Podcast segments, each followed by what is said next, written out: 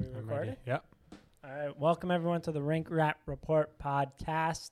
We are in the dog days of summer. Not much news going on, but we got a great episode. We are the this is the time when the ideas we let the ideas cook. As always, joined by Josh and Jason. Hello. Hello. Let's get her going. I like no low energy just because it's the dog day. Still, still things to talk about. Still some fun things to throw out there. Jason, vacation's over. Yeah. We're. I'm, s- I'm still in This guy's vacation got a mode tan. Um, to kick to kick it off, just a little around the league. I mean, there wasn't much going on. A few goalies signed today. Shesterkin signed for I don't even know how much he signed. Five and change. Yep. Uh, Samsonov signed one year, two mil. Uh, Carter Hart signed for three years. On top of that, not much discussion needed there, They're- really. They're, kind of the same contract as you see like per year progression, right? Like these are guys in similar portions of their career. Like they're not UFA eligible yet. They're on their second contract. Samsonov did the one year bridge, right? So he's got one year, two mil.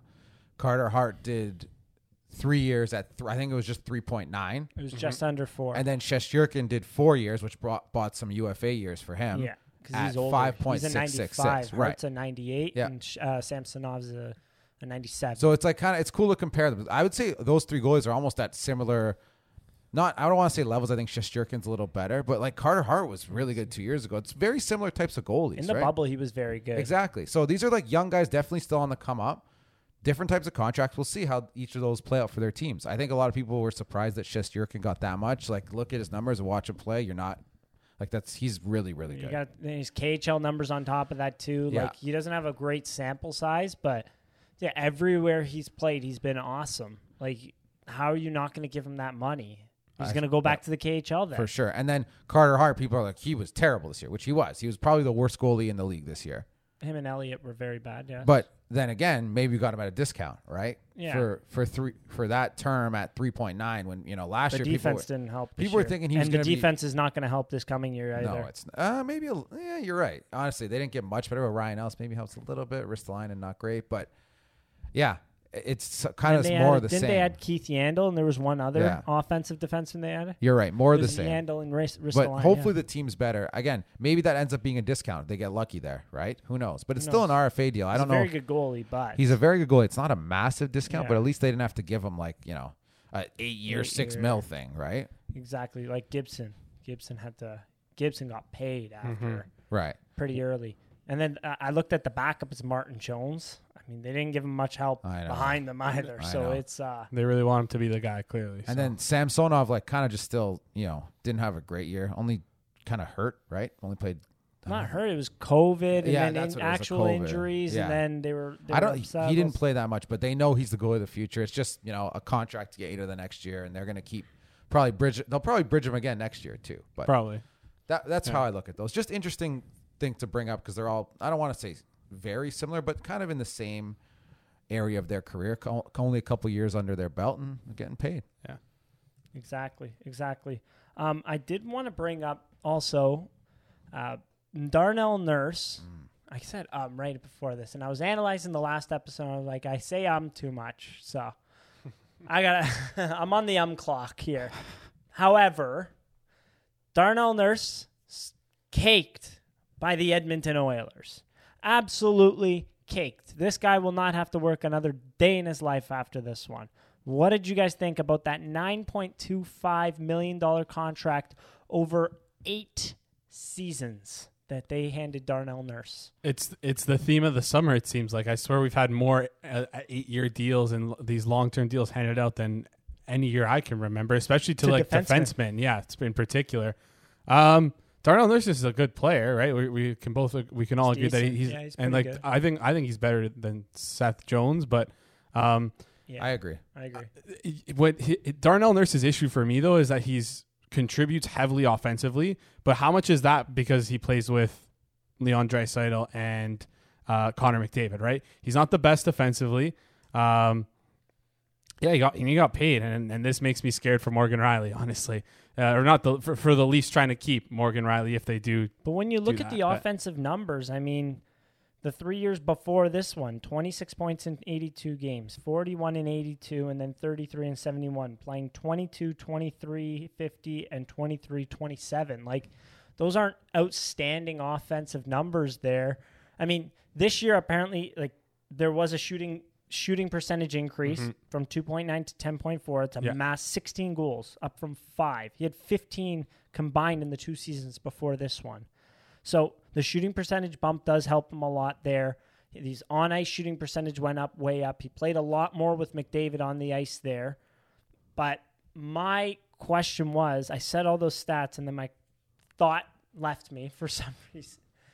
Damn it. Are you asking if they're paying him based off of spike year? Is that Uh, the idea? It was pay based I, I think so, yeah. Like I like, I, I that's a think lot. th- Yeah. absolutely. Here's here's the other thing. Oh, that- that's what it was. Oilers fans did say so. There was a shooting percentage bump. However, Oilers fans did say his breakout passes were better this year. His anticipation, I Oh, believe, was a little bit I, better. I have no issue with Darnell Nurse offensively. I think he's one of the better offensive defensemen in the NHL.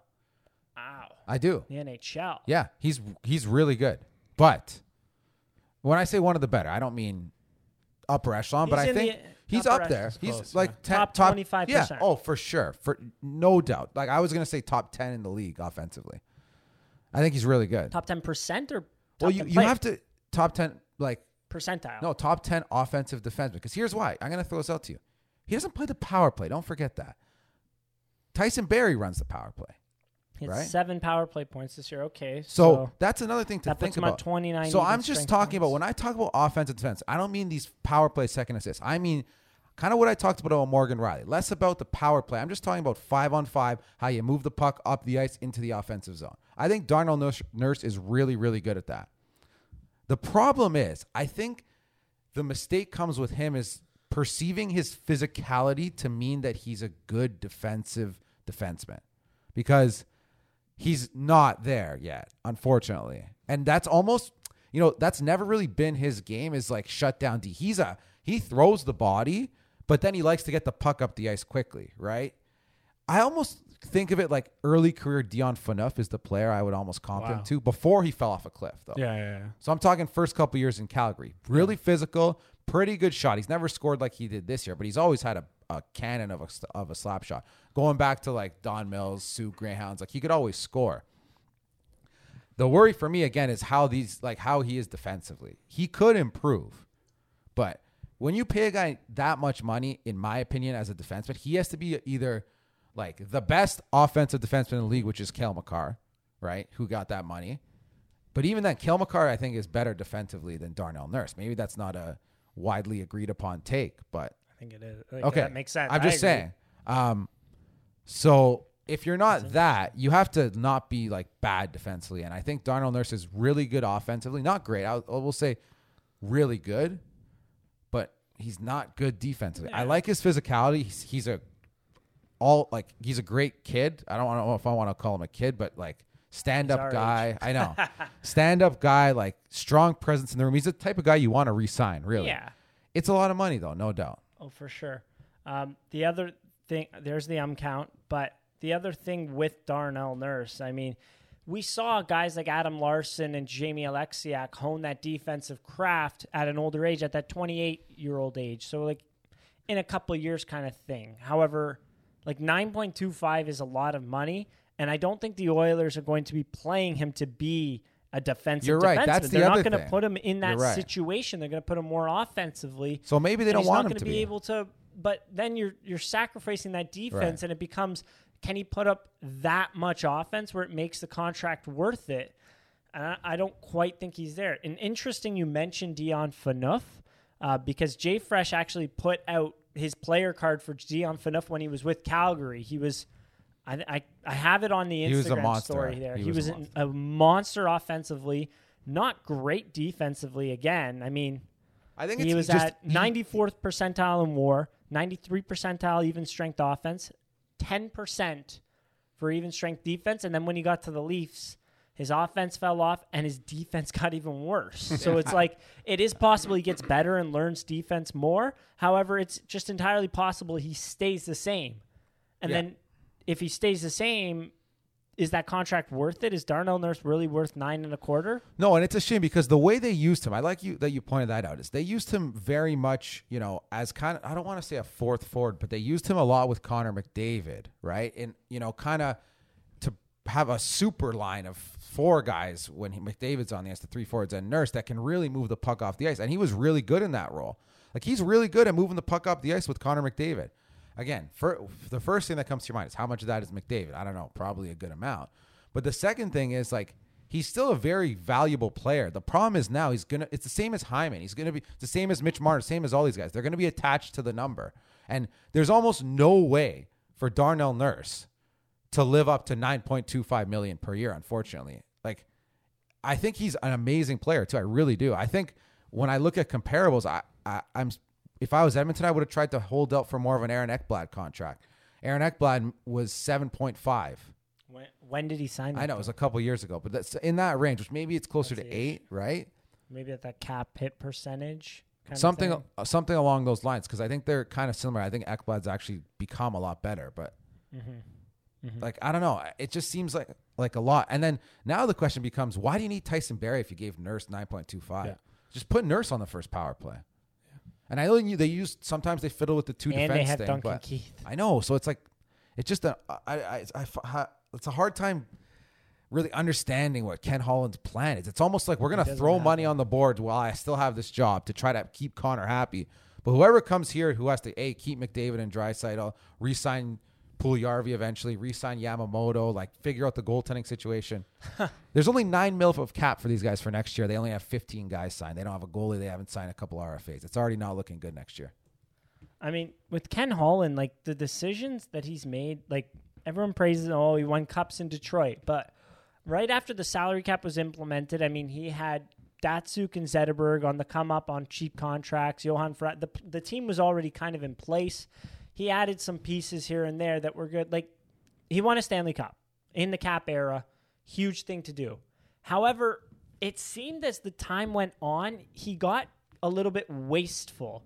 And as a result, the, the Wings never made it over the hump and they ended up fizzling and they, they rebuilt. And in my opinion, too late. Yeah, oh, for Like, sure. I'm trying to look it up They on signed the fly. they signed too many bad free agents to try to like stay relevant. Oh, they did. Right after, so Datsyuk left. So this was the, the series of events. Datsyuk left. That was the 2016 draft. What they had to do was trade down to Arizona's spot. They traded Arizona their pick plus Pavel Datsyuk so that they could clear some cap space. Who did Arizona select? Is that Chychrun? Jacob Yeah. Chychrun. Who did Detroit select? Dennis Cholowski, who they just lost to Seattle, the expansion. who they did not protect. That's a hurtful one there. You're right. On top of that, they then went out and signed Johan uh, Frans Nielsen, who never lived up to his contract. They gave Justin Abdelkader way too much money there. They gave Darren Helm an insane amount of money. On and then on top, like Mike Green kind of worked out for them. He was okay. Um, and then I'm. I'm drawing a blank on some other ones. Some free some. Well, he also gave Stephen Weiss a massive con. This was before, but he was giving Stephen Weiss like And he four. lasted two years, he- five years, five point two five, I believe, something like that. And- And, then there was the deadline waste. Erik Cole played like six games or whatever. They gave up a lot for him. Mattias Janmark, the Wings had him. They traded him, some guy Backman who never ended up anything, a second round pick who ended up to be Roope Hintz Wow. to Dallas for Erik Cole and a third round pick, who the third round pick ended up being nothing. And then they had one more, and I'm trying, I'm drawing a blank on it. But there was one other one. They You traded get- a first yeah. for a guy who wasn't very good, and then yeah, you lose your first round pick there. That that's what led to there was a prolonged period of just like no, just hang on, we'll make the playoffs, make some noise from there, and it was like didn't work out, and now you have this prolonged rebuild. Yeah, it's, it's going not- all right. So it's not a Senators or Rangers rebuild where it was kind of flipped pretty quickly. This Re- Red Wings one feels like it's being drawn out a little longer out of the Leafs- necessity. the Leafs could have drawn out theirs a little bit Yeah. longer, Mm. tried to keep Kessel healthy, signed some guys, made some trades, whatever. But then it was like, okay, like these guys. There was at one point where Kessel, Bozak, and I think JVR just didn't want to be there anymore, and you could tell on the ice that they just sucked and didn't care. Right after they were, it was the the year that they did the road to the the Winter Classic. Mm-hmm. Mm-hmm. They won the Winter Classic game, but then after that, if you look at it, I think they were in eighth place. After that, non bueno. They ended Right. up drafting Nylander. Was the wings up. was the wings trade you were talking about where they gave away the first round pick that Steve Downey Kyle Quincey one? No. They I don't I, they gave a first round pick in a three way Well, they trade. had to. They ended. They lost out on Ryan Suter. They lost out on some free agents. They lost out on Babcock. They lost out on Stamkos. Mm-hmm. They lost out on Ryan Suter, and they ended up having to give Kyle Quincey way too much money. yeah, and that the, think the pick 4.25 the pick they gave away for Quincey was Andrei Vasilevskiy. That was. It wasn't even That's a that lot, one. It was a forward that ended. He played for Ottawa and he played for Nashville. I think. Was it Paul I'm looking through- Gostad? Robert. But anyways, like Ken Holland's track record's not Yeah, looking not- too yeah. sexy kind of thing. You can But- see why Detroit wanted him out. But you could see now he's just throwing everything at the wall this year. Like, Yeah. who cares about our cap next year, the year after? But it's he's like just you, like you're throwing everything at the wall, but it's like, not even like good. it's like trying to throw a hundred pound rock at the wall and trying to break the wall. If the rock's not going to get there, yeah. Find something better. You're find a ten pound rock and put it through the wall. How much easier would it have been to just let's offer? You know, not what? not trade for Duncan. How Keith. about this? We're gonna go full out, but instead of doing what we did, let's just give Dougie Hamilton ten million. Yeah, Let's just give Landeskog nine million. yeah. That's it. Adam Larsson? Even Like it's just a weird mix of players. We'll see what happens. I still think their forward Their group is pretty good. Their Their D is very D poor, but I still think they'll be carried. But they'll be very similar to what Winnipeg was this year. I think. like they gave Cody Ceci how much? Oh my gosh, their decors. Like he Something played special. one decent year in a reduced role, and you gave him that much money. Crazy. like, I don't know He was just coming off a bad contract two years ago, and now they just re-signed him to another. It exactly. crazy. Exactly. Remember, we were shocked. Cody Ceci made four million dollars, and now he's just making it again. Like, it's like this guy makes four. Like, can't even hit the net. Exactly. Greatest shot of all time. Oh yeah, the missed the net That was- by, and he is missed the net by a mile. that one was so. That's a legendary shot. And then the same game was the Kasperi Kapanen. Kasperi Kapanen. Oh, what a series of events! What a time that's on. The Oh. beginning of that August was. But, anywho, moving on. So we had uh we had some listener. We're gonna get to the listener questions, and then we got a draft. Mm. We got a little draft going. We're Little gonna- interesting concept for you guys. Yeah, we're gonna be drafting. We'll get into it. Actually, you know what? Just give. a I'll- quick- can I tip it? It's gonna Go be ahead. we're gonna be drafting our all underrated teams. So we're gonna g- get three forwards, two defensemen, and a goalie, and we're gonna try to draft underrated NHL players. So it's Seattle. No, I'm kidding. It's just it's up to your interpretation of what Yeah. that means. Doesn't mean you get to draft Connor McDavid. For that's what it means. But pick guys who you think are underrated, underappreciated, don't get enough respect, and see whose team people like the most. That's the idea. We'll allow some responses to trickle in later. Um, so first, uh, we're gonna get into the listener questions. Uh, we we have gotten some. Uh, I just saw one of the underrated ones. Can shut up. But anyways, so Melissa, We asked the question: What is, what is it? What do people want to hear on this episode? We can keep it general because Yeah, not, not much, ho- not much hockey going on right now. Yep. KHL preseason is like going on right now. That's crazy. Ivan Yeah. Hlinka just ended. I didn't get a chance to watch it. It's during the day, but we got some suggestions about what to talk about. We're gonna get into this one first. Uh, Julian Cesario, owner of JC55 Fitness. Which Leaf would you want to run into at Boots for a beer other than Osto the Goat? I think I'm gonna go first on this one. William Nylander. That guy just looks so cool. I was gonna say Jack Campbell because he just brings the vibes 24 seven. Yeah. seven. He wouldn't be drinking beer. He'd be drinking milk. Whatever. He's just gonna bring the vibes though. Oh yeah, for sure. He'd be happy to. He, he'd be happier to meet you. The other one would be Wayne Simmonds. That would, he would Yeah. also bring the vibes. Oh so. yeah. That's Uh, I'm gonna th- this one. Okay, I'm gonna go with two because the first one doesn't count. Joe Thornton. I'd love him. Yeah, that I'd would have been to- my pick. If but- he'd be shirtless too. Just know it. And then the second one would be uh, Jake Muzzin, just because he seems like a good time to Seems good cool time to drink with. Yeah, Got a lot of cool guys. maybe Travis senior Dermott too. He seems like a fun guy. Honestly, he seems like a squid. No, I'm just kidding. Um, Ilya Mikheyev would be an interesting one. Oh, yeah. would he be wearing wrist guards while he drinks no. to protect him? I don't know. Get that wasn't funny. guy. That was a bad joke. Sorry. Um, I don't know. I guess my last one, Nick Ritchie's kind of he's a fun guy. I yeah, know yeah. from whatever. He also has been to boot, so Yeah, I ran. I like I ran into his brother one year. Uh, I know he's been, but I ran into his brother there and talked to him. Who would be the least interesting person to run into? Like maybe their least fun person to run into? John Tavares, maybe. Like yeah, probably. I feel like he's He like would he just go there. he just be He wouldn't be He would caught literally within like never go there. 100 David kilometer- Kampf. So can you not tip my first pick in the underrated draft, please? Yeah, okay. Martin Marincin, just because I wouldn't be able to, to say it. Like- I wouldn't be able to look him in the eye. I've made fun of this guy so much online. But uh, the next one we got here, Nick Nick Weed, a frequent uh, frequenter of the show. What is the standard slash expectations for the Leafs this year, and how does it compare to last year? Way higher by like a million. This is I agree. this is it. If they don't show significant playoff improvement, and I'm not going to put like an anecdotal number on that, win one round, two, three, four. I think the goal is to win the Stanley Cup, and if they fall as short of that goal as they have the last couple of years, either the GM's going to be fired or a major player is going to be traded. That's it. 100%. Last year you had COVID to as the excuse. This year there's no excuse. There, the pressure is like it's in, insanely high extremely ramped up. For sure. Yeah, I, th- I think you're right there. And who- who do you think goes? What? do you- Who do you think falls first? Kyle Dubas Coach. or Coach first. Coach first? A co- hundred percent. Coach always goes bef- first. before the player before a player gets traded? Yeah, or, for sure. Okay. well, coach. Well, we've already done that, right? they'll Like, that's fire the coach idea. if they lose five games in a row. The other thing is, it, I also think the GM was gonna prob- would probably go before a player, in my opinion, like a big one of the player. big four? So- yeah, I think so. And so Because I think it would be appealing this job to any GM that you would want to hire because of how good the players are, right? Like That's think, interesting. think about it like that. I have I have a quote to bring up from uh, this is back from 2015 when uh, Shanahan was put into place as the Yeah. or the Shanahan plan Yep. became became a thing. Um, so he said the challenge here in Toronto is not to come up with the plan or is not to come up with the plan. The challenge in Toronto is to stick to it. The truth of the matter is, it takes as long as it takes, whether people have the patience for that or not. In my opinion, you don't deviate from the vision.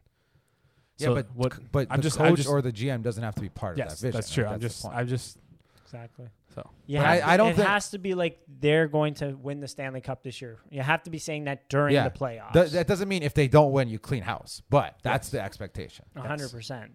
Like they have to be in contention at least. Yeah. Yeah. Like it can't be win one round and then get swept the Yeah, next. for like sure, It for has sure. to be. You have to be competitive and like Yeah. roaring towards the Stanley Cup. It's a good question because like I have that same question for? Colorado though too. What's the bar Yeah. for Colorado? because Colorado Colorado is kind of in the same boat. What's as the bar Toronto, for right? Edmonton? they they win one more round Yes, than exactly, every year, yeah. but it's the same thing. Exactly. Well, Like, only the last two years. Before that, they didn't get out of the first yeah, round. that's true. What's the bar for Edmonton? It's high as well. It's hot, yeah, like It's a lot of lot of the best player in the league. the three best players in the league don't even don't do nothing in, in terms of going to the conference finals or the Stanley Cup finals. So we'll see what happens. That's interesting. I mean, like, yeah, ESPN must be kicking. My bold they saw that prediction, I'll, I'll tip it.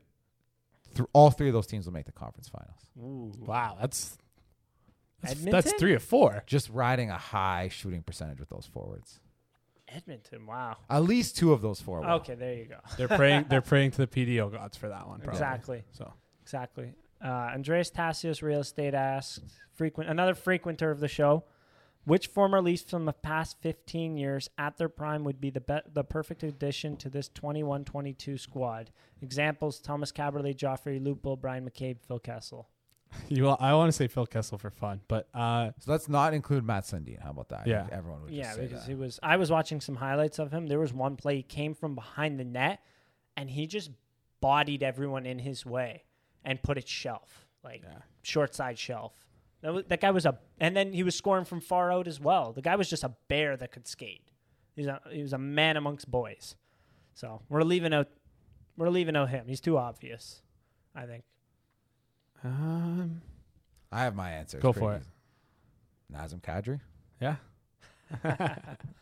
That'd Yeah. be a really nice one. What about Uh, That's a Al- good one. Alex Mogilny? That's he's a Oh, good yeah. player. He would be rode out of town like the skill guys now, like Jeff An O'Neill. interesting one. Jeff O'Neill. I think Darcy Tucker would Darcy be a nice Tucker one. Darcy Tucker one. would be a some good one. finishing Yeah. ability on the power play, Yeah. some grit, and a little bit of spit. I would love Mogilny, by the way. I'm just saying. Yeah. Mogilny's awesome. He was a fantastic. I also player. think you bring in Kaberle, you ship up Morgan Rielly for whatever, and he just goes right into that spot, and he'd be a monster. I mean, Kaberle in the one D system though, would that that could work? Yeah, 100. percent he had an underrated shot. He just never used it. Didn't matter. He's such a good passer. He was he was a very good passer, and he's skilled. Him and McKay both, again, when they were here, massively underappreciated. Seems Yeah, like a common 100%. trend from Leafs players. Yeah, Somehow, you don't know what you Yeah. got until it's gone. yeah. Somehow, I feel like Mats Sundin, even though how appreciated he was, I didn't like. he once was not even once- close. At the once you start. saw that, once I saw that JFresh, I was like, holy, sh- he was that. Like, no, he but was- also when he came here, it. I don't want to get into People this whole hated thing. him. It's a reverse of what's happening now. all the old heads now who say Marner sucks in the playoffs, Matthew sucks in the playoffs. We're saying that about Sundin when they traded Wendell Clark for him, but Sundin ended up you know Being working better. out. Yeah, yeah. Like Sundin was like their Marner or Matthews. You know what I mean? I remember the That's year out the the season after the lockout up until the Olympics break, people were like Sundin sucks, and it's like trade him. It's like, oh, but what are you gonna get for this guy? It's like, and then he went on a tear after that, and everyone forgot about it, obviously. But that guy was a beast. But it, it's it's true. I mean, people are very short sighted, very uh, very short memory as I've well. seen- what have you the done for me lately? The stuff you I've know? seen on Twitter lately has been like even worse. It's been really bad. I saw one tweet. I don't even. I'm not pulling it up because I muted the guy afterwards. It was like all answers could be resolved by trading Marner, and one of the points he made was the offense will always be there or something like that. It's like no, that doesn't. When you trade a 90 point player, the offense is not always going to be there. Just saying. Yeah. I don't know. That was a dumb take, but um, went through. Depends on who the flavor of the year is to get traded. Exactly. Exactly. Last year, all the articles were Nylander. Now this year, they can't because he, he played well recently. Yeah. Played better than everyone else recently. in a So- seven game Seven sample games size. That's well. all that matters. Seven games. That's it. That's Exactly. true. That's all that Kerf matters. was rever- like revered as a god to some people Yeah. because of this seven game sample size. Yeah. Four points on Carey Price, but that's okay. Uh, Dave Pelagi had a good answer, uh, good question. He's a Leafs, he's a Sens fan, so this question, all of his stuff he's saying makes no. I think his brother has his phone, but uh, he said Nick Ritchie, where do you see him fitting in, and can you see him being a solid contributor on the score sheet, or will he just bring that grind game? Hashtag grind game. Yeah, contributor on the score sheet. That's why you bring him in. He, like and the goal score, hopefully. Like that finishing ability is going to yeah. shine through. we bang the drum all year, finishing, finishing, finishing. Our bottom six, even though he's probably he, he'll likely play in the top six, are supplemental guys to the where do big you see four. Which line? Um, I honestly, I, I, I'm curious to see him play with Andre Cash because he like they looked really good together and they Where played do you together. They have realistically see him though? Probably second line, second line to start out the year. Nylander Tavares. Uh, yeah, yeah, I think that would make the most sense. The only thing I want to add is like we keep saying he's a good finisher. His career shooting percentage is nine point five percent. I think he's more of like a shot output guy. Like he gets he gets pucks on net. Perfect. Which is why maybe he's better suited on a third line that in the past has Yeah. struggled to produce offense. Yeah. Even just getting getting pucks on net and scoring chances, even if they don't necessarily. With like Mikheyev and Kerfoot. yep. I think that's probably a, They're better good skaters bet. than he is. That could. But be I also unfair. think he would be really good on the second line. Yeah. I think they'll for sure start him out on the second line. Um, that's probably what intrigued them. That's probably what they told the agent. Yeah. you're going to be top six kind of thing, first power play. So that's where I think we'll see him start out on that Nylander Tavares line. I wouldn't be surprised. Put him on the third line, get a little change of flavor there, but I just really don't. I don't want to see Sheldon Keefe be as rigid with his lines and his ma- uh, his lines defensively and offensively as he was last year. I'd like to see a little bit of change when things aren't working. whip Like, out the Vitamix, get the blender going, and get it. When things aren't working, like But Yeah. the problem is in the regular season, it was never not working Yeah, that's for the Leafs, for the for like their forward lines. When they like lost six in a row. they jumbled the ball. Okay, they lost six in a row and they ran away with the division. Every team in the league Yeah. has a bad losing streak. Like they, I like I think jumbled the bottom six, yeah, but like the way like they s- they like your top line scored better than almost every other top line in the league. Like, yeah, that's why they didn't jumble it. You know, in the playoffs it didn't come through, but I'm just saying in the regular season there was no reason to. what. What about power play? Where does he? Where is he? fit- Is he P, starting on PP one? What do you guys? I don't think so. No. who's your power play one? Well, are you doing a stacked power play or a split power play? Uh, do both. Well, a stacked power play, you have four forwards and Morgan Rielly, right? So how Yeah. how how A crazy? Go ahead. Sorry. A split power play would be Marner, Matthews, Ritchie, and someone else. But I think they should do a stack power Yeah. play. What if they just do like Florida did it a couple of times this year, just a five forward power play? yeah. I think they should do that. because Rielly obviously I isn't. think that'll pique some people's interest. They some should teams' more interest. teams are doing that. But Florida just- did legitimately did that. Yeah, They they did? did. they stick Was it Marner Bar- on the point. Barkov uh, No, ran stick the point? Nylander on Nylander the on the point. point. Sure. Was it Barkov that ran the power play? I, I don't remember. Might have No, been I'm not Huberdeau sure. on the I'm point. not I can't sure. remember. It I don't know which five they- forwards Again, were, it but- was very fluid when they Yeah. had five forwards, right? Sam Bennett fit fit in well Yeah. there. I think Ritchie would be a good net front, front presence though. He doesn't have oh, the Oh, yeah. finesse of a JVR per se, or like He doesn't know, have those quick hands. or but- Tavares when he's been in front of the net. I think Tavares should just be in front permanently. Yeah. Yeah, I don't know. And I would play and I would play the power play through the bottom of the ice with Mitch Yeah. Marner and William Nylander instead of through the top through Morgan heavier- Rielly. You don't have a very heavy shot that you can. Yeah. But we'll get we'll get into that in training camp. Yeah. Exactly. Exactly. But yeah, I think second or third line left wing is pretty much guaranteed for Nick Ritchie. No chance he plays on that first No, line. no chance. He's too slow, I think. eh? Yeah. Yeah. Yeah, I think you need to bring The that foot speed speed is there. the issue. I think they like bunting there for sure. Yeah. Yeah, exactly. Um, I'm gonna cough. um, Carson Bunker had a good question. Thoughts on the Pavel Gogolev signing? Scouch went into this very well as well. Why not? It's a decent waiver. He has shown that he is good at something, and that is scoring goals. His offensive output is fantastic. Again, the skating looks kind of awkward. He is kind of awkward He's out there boxy, as you've he's said. boxy as hell out there, but he showed enough in a small sample size, and he showed a lot in junior where it's like this guy is worth taking a waiver on, right? The junior output was kind of like okay, he's he's up and down and up and down. Like when he's not scoring, what the heck is he doing? And you know what? He showed that he can score in the AHL. So I, I guess that was enough for them to give him that entry level contract. I didn't think personally Mar- Mason Marchment was quite ready when they gave him an entry level contract. That worked out pretty well for an AHL, a two way AHL guy when they first signed him out of the OHL. I don't even think he was a point a game to playing six games and then being flipped in a trade, right? Not a bad signing there. And I mean, it's a decent waiver. Why not? Like Justin Holl was a waiver for them at one point. How did that one work out? Yep. Not bad. Uh, Byron Froese was a waiver at one point. We got, I think, half a season, a full season out of him as a fourth line center. Why not? If they've shown something in the AHL, stick with it. Give them Yeah. what they want to keep them around, and it, it's cheap. It's not going to cost them much, really. It's a, it's a roster spot essentially, Ex- so yeah. it's it's not bad. I, I mean, it's, it's decent.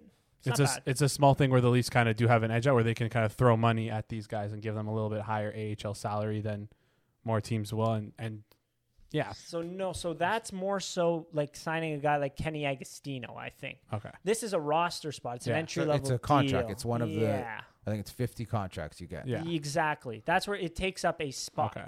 Kind of thing. So That's where it's is like he worth the spot? the spot essentially. Yeah, the entry level contract is not. That's that's the max that they oh, he got he got an ELC okay okay I that they can now. sign him at, right? But giving a guy like Kenny Agostino or giving a guy like I don't know, almost like uh, someone that's going to be a one-way player but will play in the AHL exclusively. That's where the Leafs have the advantage. Sam Gagner back in the day. Uh, they got him on loan. That was crazy. Oh yeah. They, that was a loan. And they just there it's just uh, I think Cal O'Reilly was another one where like rich teams just get these loaned players because they can pay their salary and the the poorer teams don't want to pay them because they're not they're not playing the NHL, right? was a little tangent there, but good question. It's not bad. It's not bad. Sufficient, and he let's see what he can do over a full season. You know. Um, all right. I think Draft time. it's draft time. All right. Most underrated players. Three right. forwards. We're not doing center, left wing, No, right wing. three forwards. Three forwards, two defensemen, one goalie. Right? Yep. Got to be a little bit. Can't drown it out too much, but We'll- I do we'll- want to read out. Um, we got a couple. Do you want to read them out after so it doesn't like influence anyone? See if any of them are doubled up, or do you want to read them out before? There's Let's read them out after. Yeah. We did re- put this up on the Instagram story. Who is currently the most underrated player in the NHL? We got some. We got some good ones. We'll see if we replicate them. We got, I'll, I'll read out the joke ones. All Okay. right. Um, got two from the brothers that the twins that that they're, that's an interesting one. I'll read out the end. Uh, the joke ones we got McDavid for sure. Good one, Adam. Uh, Mark Patero said David Kampf. and, he and- stole my joke And Marco Kokari said Mark Marinson. I like it. Hey. I like all But we that. got some other good ones in there. All right. for Who wants to pick first? So, I'll let you pick. let's let's uh, I'm gonna randomize the list yeah, right go now do it right now, quick. Yep.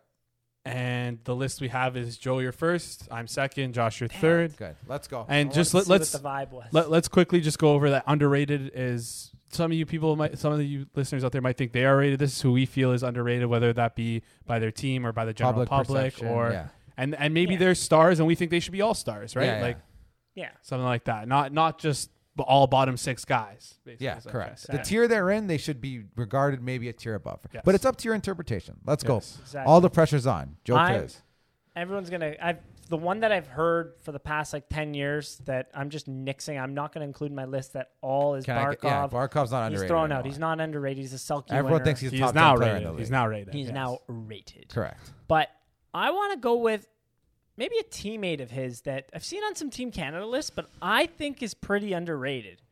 Jonathan Huberdeau is in the for sure top 15 player in the league.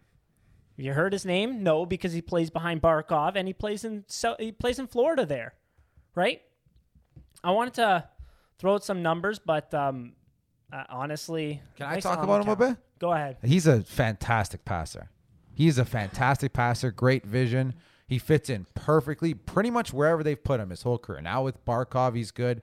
He he's played well with Vincent Trocheck in the past. He is a spectacular He's a vision. pa- chameleon. he but he is a lot like we're ready, Mitch Marner.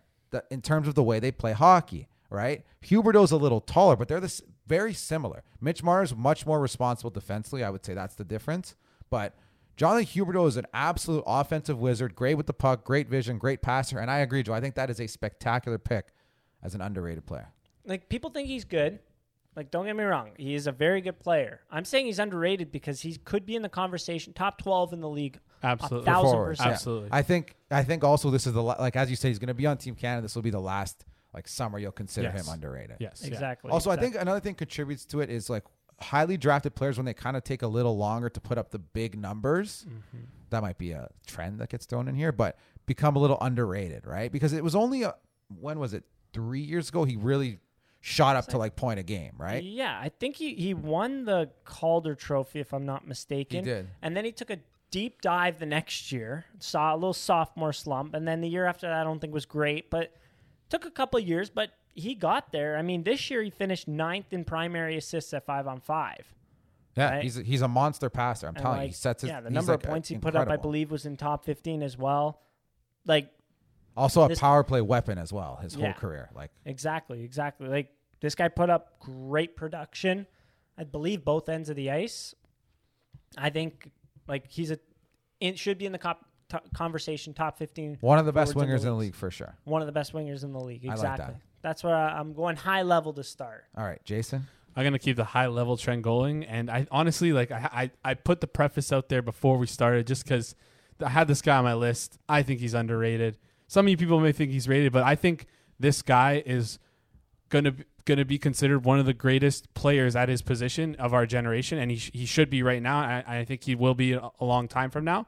Um, a lot of people like to talk about Andrei Vasilevskiy when they talk about the best goalie of this generation, and I think a very close second to him is Connor Hellebuyck. And I don't think anyone in the NHL or in in, in the Twitter sphere or or I don't think many people give him the credence of being the second best goalie of this generation. Uh, that's my pick, Connor Hellebuyck.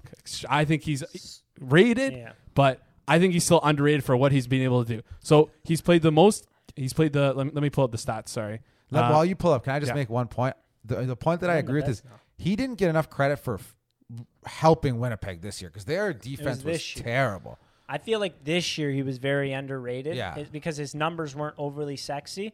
However, if you look at the his numbers versus the expected goals, Oh, he was great. It was incredible. He propped up their defense. He was they can Winnipeg was considered a great playoff team. They were the worst played defensive team defense. the They were league. awful. They had to go. They were so bad defensively that their GM had to go out and replace all of their defensemen. That's usually not a good sign of a defensive team. No. They are they're a Connor Hellebuyck team this year. However, I'm going to criticize that point. He won the Vezina last year. I, mean, know. I I know. I feel like this is more of a this year thing. This, was he underrated this year? A hundred percent. Is he over underrated over his career? I mean, I'd I'd like to hear pe- other people's lists, but I'd have him number two over the past four three years or so. So since he's entered the league, like taking away his rookie season, he's played the most games. Has, uh, has faced the most shots. He has 808 8,008. Sorry, I 800 believe he's led the league in saves three years in Yes, a row. and his save percentage is still 917, which is a, a lot. Like Andrei Vasilevskiy is a 921, but you also have to consider the team playing in front of him. I think if you put Connor Hellebuyck in Vasilevskiy's like in Vasilevskiy's situation, he'll put up similar numbers to Vasilevskiy. I'm not saying he's going to be better, but Okay, fair. you put you're putting up like you're putting him uh, in a looking at the, the metrics like like you just said about the def, the defensive Winnipeg. They are bottom five team in expected goals against in the league. And they're the reason why they're not the bottom five in goals against in the league is because of Connor Hellebuyck. So that's that's my quick little. Maybe maybe some people wouldn't consider underrated, but I, the way I see people talk about him, I think he's extreme. I think he's underrated. All right, I, I like it. It's a good one. I, I got one off the top. I don't know. Maybe people will disagree. I'll give you the simple answer. My number one pick is Jake Muzzin. Here's why. Okay. Nobody treats him like a number one defenseman. He has been a number one defenseman for almost a decade now. He didn't necessarily get that, you know, uh, I don't know, credence or respect because he played behind Drew Doughty. And again, in Toronto, he technically plays behind Morgan Rielly. But we've seen when M- Jake Muzzin is out of the lineup, the Leafs' ability to play defense overall is vastly, vastly weaker. And there's nothing else to say. He is, in my opinion, the most not important non Austin Matthews skater on the Toronto Maple Leafs. Does he make Team Canada? So that's the other thing. I saw somebody on Twitter put him on Team Canada, and everyone freaked out. Oh, you're only overrating him because he's a Leaf. I think that opinion makes him underrated because he's absolutely good enough to be on Team Canada. Will he? No, because I think they'll favor younger guys with maybe a little more speed. But in terms of the current NHL game, underrated defenseman, Jake Muzzin is a number one defenseman in the NHL right now. I I don't know how you could argue against that if either A, you look at his numbers, or B, you've watched Toronto Maple Leafs hockey the last two and a half seasons. He is a monster, and he deserves the credit that is a number one defenseman. I think it was funny. Someone was like, "He'll never make Team Canada," and someone, uh, and then the response was, someone posted a picture of him on Team Canada, Yeah. on the World Cup team. It was like, He was very good in that Yeah. role as well. Um, so any, any I agree. I mean, when you look at the numbers, he props up all of his teammates. Everyone he plays every with, single one, not just Justin Holl, better everyone. Defensively and offensively. I mean, we saw him in a playoff game when the like game five, we needed some goals. We got two from Jake Muzzin. Like he's not a goal scorer, I'm saying, but like he's not offensively hand. He's a very good defensive player, very good shutdown defenseman, but he also can put up some decent offensive production there. So just a two way monster. It's not he's not going to put up just eye popping box score points. However, he's going to play the heaviest minutes. He's going to play the toughest minutes, and he's going to be responsible at both ends of the ice, which is why I love Jake Muzzin. I agree. And he, he even on top of that, he like he logs so many minutes, even strength and shorthanded. He does all the dirty work for you. Yep. Right. And he's so ama- he's amazing in that role as well. He's strong shorthanded defense, strong like one of the ninety first percentile defensively for uh, an evolving wilds model. So he's he's a, a very high end defensive player, and with a lot of offensive player. I feel like people underrate his offensive ability because he's so good defensively. But I, I was snapping the whole time you were saying Jake Muzzin because he was he was on my list. I, I love that one. That was that was a good pick. I feel like it's because he's very strong at both ends. Yes. That like like a guy like John Carlson, he's going to put up eye popping offensive numbers. Where it's like, why isn't John Carlson one of the best in the league? Well, his defensively he sucks. Yeah. right? Jake Muzzin, it's kind of like a even level of ef- defense and offense, and he's very good at both, and even the penalty kill as well. So it's like that's where what makes him that top tier defenseman. So Completely agree. three interesting picks. Anything right. else you wanted to add about Muzzin? Nope, he's a stud. I got my wraparound pick now. All right, three interesting picks. I feel like we all picked like very good, players, but should be that considered should be better. yeah. considered all star mm-hmm. players. Yeah. I, I'm gonna go one one one step further. I think this player is one of the best offensive weapons in the entire league. He's also one of the best goal scorers in the entire league, and I do not believe he gets that respect. And that player is Alex DeBrincat. Alex DeBrincat is legitimately one of the top five goal scorers in the NHL. This year, he scored 32 goals in 52 games. Last year, he had a very outlier like down year. He only scored 18 goals. The year before that, he scored 41 goals. This is a legitimate 40 goal scorer in the NHL. And I think because he plays with Patrick Kane, people think maybe Kane props him up, but I don't think that's the case. I'm sure Kane helps him a lot because Kane's a great passer, but you still got to put the puck in the net. And this guy, from junior on, has always done one thing, and that is put the puck in the back of the net. So I remember I used to comp him back in the day. He could score like Phil Kessel, right? Maybe not the most responsible defensively, not the biggest guy, but man, could he score? He's better than Phil Kessel was. That's how good he is. This guy is a stud. And So I don't. currently he's better than what Phil Kessel was in his prime with Toronto. I think that so. correct? Yeah, and and he's only so. 23 years old. Let's just get that out there. I there. really as do. well. I really do. He, he already has a 41 goal season. He scored 32 and 52 Phil's this never year. scored 40. Like he, that's what I mean. Nobody understands because Chicago's kind of been down, and I'm not saying he's an all-around player. That line defensively is not good. No, they're terrible. Him and Kane together, not good. But in terms of pure goal scoring, which matters, this guy is an absolute stud. I don't know if anybody is even aware of it. I don't know if he's ever made an All Star game, like, but he is an absolute monster. He's my fantasy steal every year. Uh, he's almost like a kind of like like people love Leon Draisaitl and they, they they say he's fantastic offensively, but his downside is defense. Like they're they're almost similar. Like they're like Draisaitl's a bit better. He's a bit better on the power play, but even strength. Some models credit DeBrincat for for more offensive output than Leon Draisaitl. So he's the, the biggest thing he can do. Like you said, puck goes in. He puts the puck in the net, makes that red light go off. And he's always been disrespected. How this guy was not a first round pick, I don't want to hear the size thing. He always scored. And then they said injuries. it was because of so McDavid. Then McDavid left and he still scored. And they said it was because of Dylan Strome. Looking back, who do you think helped each other more there? DeBrincat helping Strome or Strome helping DeBrincat? Makes you think. But he's a monster. So that's my guy. No, I love that's that. good pick. That was a great one. Another guy on my list. So that's two people you've taken on my list so far. So good. Um, hmm.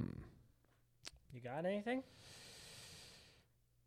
Yes, I do. I just don't know who to who to go with next. Um, let's go with let's go with this guy. Um, Which guy? his name he so he he's the he's the less uh so his partner just got paid big out in Colorado and he's getting a lot of a lot a lot of love and a lot of attention and I think he's a a, a, a part of the reason why not part of the reason he's they're both very good players but one guy's stealing the spotlight more Cale Makar than his partner Devon Toews. Um, Devon Toews just a year ago was traded for two second round picks. If we're going to talk about disrespect, this is a guy who should be traded for a first round pick plus. He's fan- fantastic two way player, great offensive play driver, was great for New York, uh, and, and it just seems he doesn't he doesn't get as much love as some other defensemen from New York and, and from Colorado. Yeah, I think that's a very popular. Here's the thing: he's a popular underrated. Yeah, pick, that's but he's still underrated. yeah. Yeah. He was under massively underrated last summer, and this summer he got an increased role, and he was amazing, and he's still underrated. I think it's not a stretch to say he's one of the top ten to twenty defensemen in the league. I think that's pretty fair. So yeah, I, I, I agree. I just do think he got a little more shine this year. I'm only gonna. Que- I'm not gonna question the pick. I like the pick. I'm gonna question how underrated he is because he was fair. 11th in Norris Trophy voting this year. Really, I didn't know It's that. not crazy high. He didn't get any first place votes, but he's still up there. But I agree. I think that's a good pick. Joe? I've got an interesting one. I mean, I've got a couple. I know you're you're gonna pick the one of them, No, I don't. I don't but think you I'm know. I'm gonna go with the one I don't think you are. I'm gonna go with David Perron.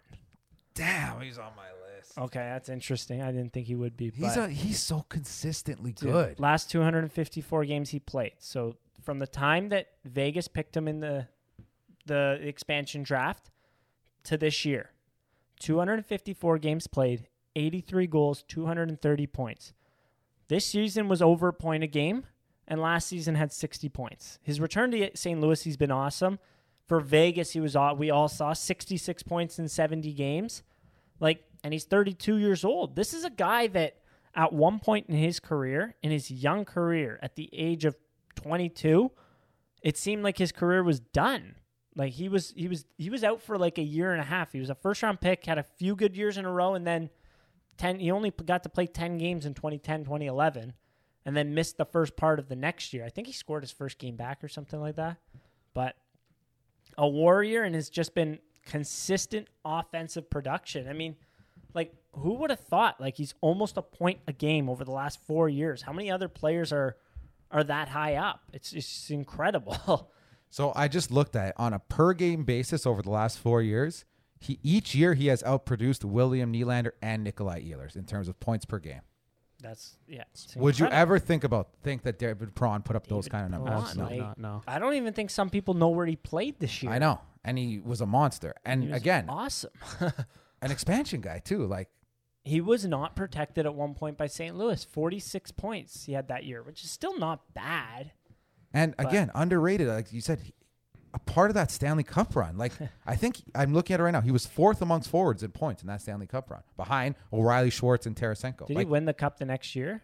No, I'm saying St. Louis- St. with Louis's St. Cup. Louis? I'm sorry. I'm just talking about St. Louis. Oh, well, he went on a run with Vegas too. yeah, he did. You're two right. Stanley Cup runs. So I agree. That's a great pick. You Not got bad. another one here. What do you think, Jason? That's solid. I like that. Yeah, I've I like got that. another one here. Oh, Oh, you have another. You have a yeah. You have oh, one on first guy to forget how a snake draft works. we know that from your fantasy football skills. But Uh, yeah, I suck at that. I'm always gonna pick whoever I pick second round is gonna get injured. Let's just get real. Um, but my my next pick, all right, that makes it easy. I'm going Adam Pelech. I think one of the best defensive defensemen in the game. Long reach has really. He was a guy that New York picked him over Devon Toews, and Adam Pelech flourished this year. Just such a main reason why they're making the conference finals. He- a good reason why it, the, uh, the Islanders are a, a pain to play against. They're they're a B, a word that starts with a B and rhymes with itch. You know, big player like just fits into the Islanders mold so well. That's what plays it say. to a T. I mean, I think I have another acceptable pick from the Islanders there, but I just think Adam Pelech is so underrated, and the fact that he got five seven five, and they're paying a lot of five seven five a year over six years, seven years, seven years, six UFA years. six UFA years, five seven five for a, such a strong defensive defenseman like that. I mean, it's a comparable contract almost to what the Leafs gave Muzzin five and a half, I believe, over five Yeah, at it's a, very comparable. at a later age. Yeah. Then and Adam Pelech is again another fantastic defensive defensive, maybe not as good offensively as Muzzin, but does have some offensive ability in there. We did see a nice little backhand toey going wide on, against Tampa in the playoffs. There's some offensive ability there, not a ton, but just his defensive game is incredible. It's also important when you look at like you oh he had 14 points in 56 games. That's nothing. Well, over the full season that's like 25, 26ish points and that's only even strength, right? He doesn't get those free 10 to 15 power play cookies that a lot of other defensemen get. But Joe, that was going to be my next pick. The only reason I didn't take him in the first round is cuz he just got paid, so I wasn't sure if people are like, "Oh, he's not underrated, he just got a big I contract." don't But think I think he should have got more, agreed, he's significantly underpaid. That is at least a 7 million to 7.5 million dollar defenseman. especially considering the market. like I, I don't know. That that is a great pick for a, uh, your team is looking really good. There we go. Okay, on to me. Um, hmm.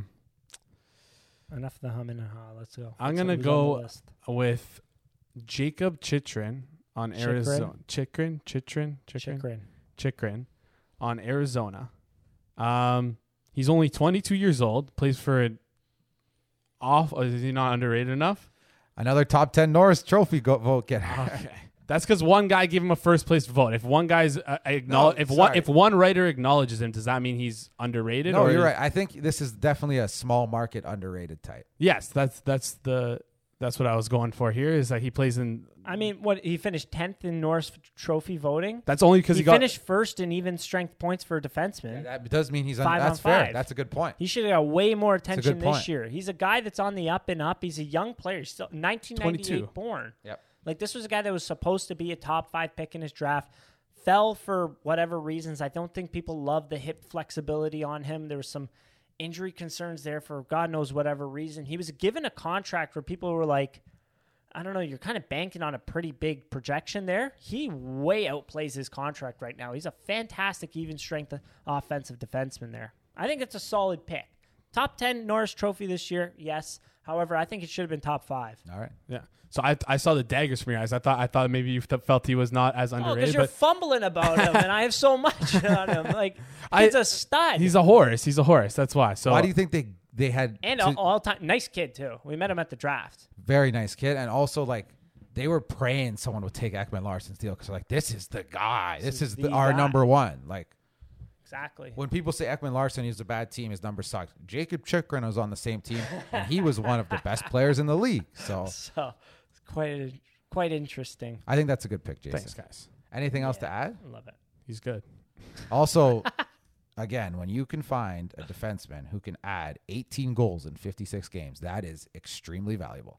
Um, my next pick is going to be. I, I think these guys are just straight underrated. Not like look, really underrated. My next guy is Tomas Hertl from the San Jose Sharks. I like that. I don't think that people quite realize how good this guy is. he was really good in their playoff runs, and he right now he's kind of has some trade rumors around him, which is shocking to me because this guy's a legit top six, maybe even first line center. Two plays two ways. He's a bigger guy, not the most fleet of foot, but he has nasty hands. Remember, he scored four goals, and Don Cherry had that big rant on him. it's good times. But this guy's massively underrated. He's got a 35 goal year under his belt. He hovers around, you know, 60, 70 points. And Joe Thornton. He he ended Marty Biron's career. He did. He did the big celebration and then the Joe Thornton interview afterwards. That was what a sequence for the Sharks there. He did. So I, I just really think he, nobody talks about this guy. Like nasty hands, good shot, really responsible defensively, an absolute face-off monster. 55% this year, 58 or 54% last year. Like this guy's an all-around centerman that nobody really talks about. Over the last three seasons, I believe I have it at 153 points in 175 games, .874. Not playing on a very good Sharks team there. So, like, I and think pretty much no power play output if you look. yeah, a lot of even strength. 74 points topped out at. Uh, his contract right now goes up until next year, and then I believe he's a free agent. 5.625 And I mean, I don't with the the Sharks salary cap structure. I don't think they're going to be looking to re-sign Bring him. Bring this guy to the Leafs. Oh my god, he'd be a That'd monster. be a huge target at the deadline right there. Yeah. So, So- that's that. I think he's under. I also think people don't realize he's a center because he played a lot of wing to start his career. He's a legit centerman. Like I see a lot of people. Yeah. Like nobody ever talks about him as some of the better he two had a way sophomore centermen. slump, like kind of like went twenty, had a hot start to his NHL career. Obviously, four goals in one game. Then 31 and 82, 46 and 81, 22 and 49, 46 and 79. But then the last three seasons has really popped off. Like, hockey's a, a game where it's not like football or basketball where, you know how to run your whole life kind of thing. Like, there's so many different little aspects where if you can tweak a guy, hey, like maybe open up your hips this way and shoot it this way, like, little tweaks here and there can make such a difference. And you maybe I mean they come into the league so young. You need to build up that man strength kind of to maybe get a little bit more zip on the puck, maybe get a little bit better positioning. You learn there's so many different little things where it's like a guy like Tomas Hertl who went first round later in his career, like he didn't pop off right away, but later on he's popping off. So there's actually another guy who I think is the souped up version of him. I'm not going to pick him because I don't think he's underrated anymore, but he'll be in the honorable mentions. But my next pick, I think people are starting to come around to this guy. He had a monster year, little injury riddled, but Roope Hintz from the Dallas Stars. Injury riddled. Roope What a guy. Hintz is going to be one of the premier power forwards in the NHL. 100%. This guy has size, he has speed, and he's not afraid to get to the net. Go put go you just YouTube Roope Hintz highlights. You'll see a big guy that can skate that's not afraid to go to the net. Plays in. Dallas. How many highlights? Who's putting out highlights? I'm just saying. I'm sure there is. I'm sure it's out there. Not talked about a lot. Again, he was a little. He he he had a weird year. He almost had like a load management year because he didn't have uh, prolonged absences, but he'd play like three games out of four in a week, Yeah. and then th- two of four the next week, then three of four the next week. It was a weird year, but Yeah. man, th- get this guy healthy, and he is an absolute How much monster. do you? What do you think his measurements are? like how I tall he is? I, I was. No, I was know he's shocked by it. He's I was like, shocked He's by six it. two or six three. He's yeah. He's six three. Guess Yeah. his weight. He's. I don't think I- he's I that saw high. Two oh five. Two twenty. He's Oh, he's a big, monster. dude. He's on elite big. prospects. Yeah, I thought he was a No, he's six big. one one nine He's big. because of mm-hmm. the injury issues. Yeah. I didn't realize I had him in fantasy, so I know what you mean Oh, by yeah. the injury issues. Like he, he was killing me there, but when he was playing, he was over a point a game this year. Forty three 43, points yeah. in forty one games. Are you kidding me? Yeah, he So- he is a. I don't think a lot of people talk about him, which is fair. Again, who watched Dallas this year? I get Dallas Not had a many lot of injury issues. it. COVID there. too. Yeah. COVID issues. Tyler Seguin didn't play. Ben Bishop didn't play at all this year. They had to get Oettinger in there, who actually looks like he had better numbers than The, the other thing I just quickly want to add about Roope Hintz, he is a power play stud. Yes. He's a horse on the power play. That's I mean, watch out for Dallas next year. a hundred percent. You get Tyler A hundred Seguin back to 100% there. You get Radulov back, who only played 11 games. Roope Hintz getting a few more games in there as well. Pavelski hopefully doesn't drop off there. Jason Robertson Looked Robertson great. was- He looked great. is awesome this year. I mean, They have a And great decor: Suter, Heiskanen, Esselin, On top of that, I like D- Ty Delandry is a pretty good player there as well. Like that could be something there potentially. I mean, they lost Jamie Oleksiak. It's a pretty big loss, But but, they grabbed Suter. It's not a massive downgrade. It's a long-term contract. a but different for, kind of ad. yeah, too. but for this year, I mean, they have an all. I also have an all finished D other than him, which is kind of funny. But um, yeah, I, th- I think he's really underrated. So that's I like guy. that. I like that. Um, so for me, I'm gonna take uh, Sam Reinhart uh, on Buffalo. Uh, another guy who is in the boat, same boat as Chychrun, where he's underrated because of his environment. Um, he was like a, a horse last year on the power play. He was like though. If you were to find one bright spot in Buffalo, it's pretty hard to find. But the one good thing was that their their power play was pretty good. But the, and they had some relative to the relative team, to the team. Um, not really. yeah, yeah. So uh, he's good. He's a good, responsible two way forward, uh, and he's he's am- he's like amazing on the power play. I think he was ranked like expected goals on the power play was one of the best in the league this year on Buffalo. So yeah, he's plays top funny. power play minutes. Buffalo scored 30 power play goals. 17 of them came from Reinhart and Olofsson. Makes sense. Yeah. They, And those were the only two good Yes. players playing for them. Yes. Well, Olofsson five on five sucked. Yeah, but th- he's just a goal scorer. He's like a Mike He's a- Hoffman. he's a a- great shot. But the issue is that they're having with him, he's a power play goal scorer. They're having trouble replicating that at five on yeah, five. that's not their problem though. they have a, a lot deeper play. issue. yeah. I'd like to piggyback off what you said there. Sam Reinhart being, uh, I mean, I didn't like the trade for Buffalo's side for Sam Yeah, Reinhart. didn't get there. enough. Low first round pick, C level prospect, in my opinion, in Devon Levi. Awesome for the World Juniors, but played seven games this year and was a seventh round pick the year before. How much really can his stock skyrocket? Did he grow nine inches? Like, maybe I'll eat my words on this one, but I didn't see enough. I, I don't think around the league people were revering Devon Levi as an A level prospect, which you should be getting for Sam Reinhart. Mm-hmm. Like, I know that the JFresh War model, because it's goals per 60, it doesn't have his, his offense that, that high when you look at it. If you look at, I think scouts used to use it back in the day, cat percentage. I think is the one that it is, and it's your percentage of points relative to the rest of your team. His is off the charts here. I mean, Oh, yeah. 40 points. The next highest 32, and then the next highest after that is 23. Like, it's decent numbers. 40 points in 54 games is not bad. And when you're playing on a tough, tough team in Buffalo like that, COVID issues in there, like you had all the, you had a book of excuses for Eric Staal. You had a book of excuses for all these other players. But Sam Reinhart still put up decent numbers there. Yeah, and ni- 19 years old, he put up 42 points. And, and like, if you look at his, his like he, he's a he can score. He's put up points for Buffalo for every year that he's played for them. 42 points in his uh, rookie year, 47, 50, 65, and then 50 and 69 games and 40 and 54. So he can he can put up points, and he just definitely is just isn't talked about around the Over league 20 goals in of- five of his six Yeah. career years. I remember one of them, I think it was the s- 50 point, one of the 50 point years. He had a ton of points in the second half. Like, I mean, he's a good player. He's a- he sick is. job. So Sick the, burp the thing in the about him is, fantasy wise, you want a little tip. Like if he plays with Huberdeau and Barkov, you're looking thirty point, Maybe thirty take goals. Sam Bennett's spot on the power play. You're there. looking thirty goals and eighty points for sure. Like that's I don't even think that's a bold prediction, honestly.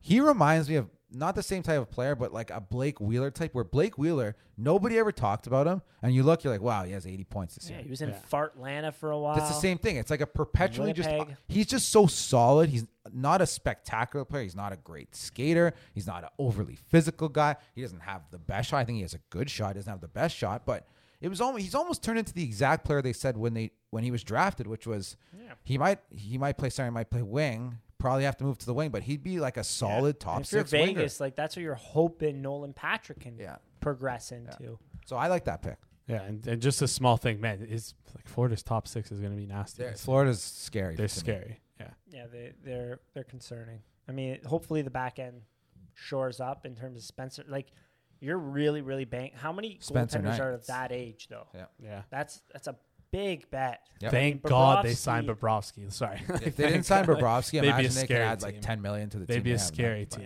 Yeah, exactly. Crazy, crazy. Yeah. My next pick. I mean, I think I. uh No, I'm gonna go with a different one. I don't wanna. I don't want to use that one. I, I mentioned his name. I'm not going to say who it was, but I'm going to go with Teuvo Teravainen. I don't like think he's talked about enough. I think an injury year this year, only six points in 11 playoff games. But when you look at his three seasons before this one, 63 and 68, 76 and 82, and 64 and 82.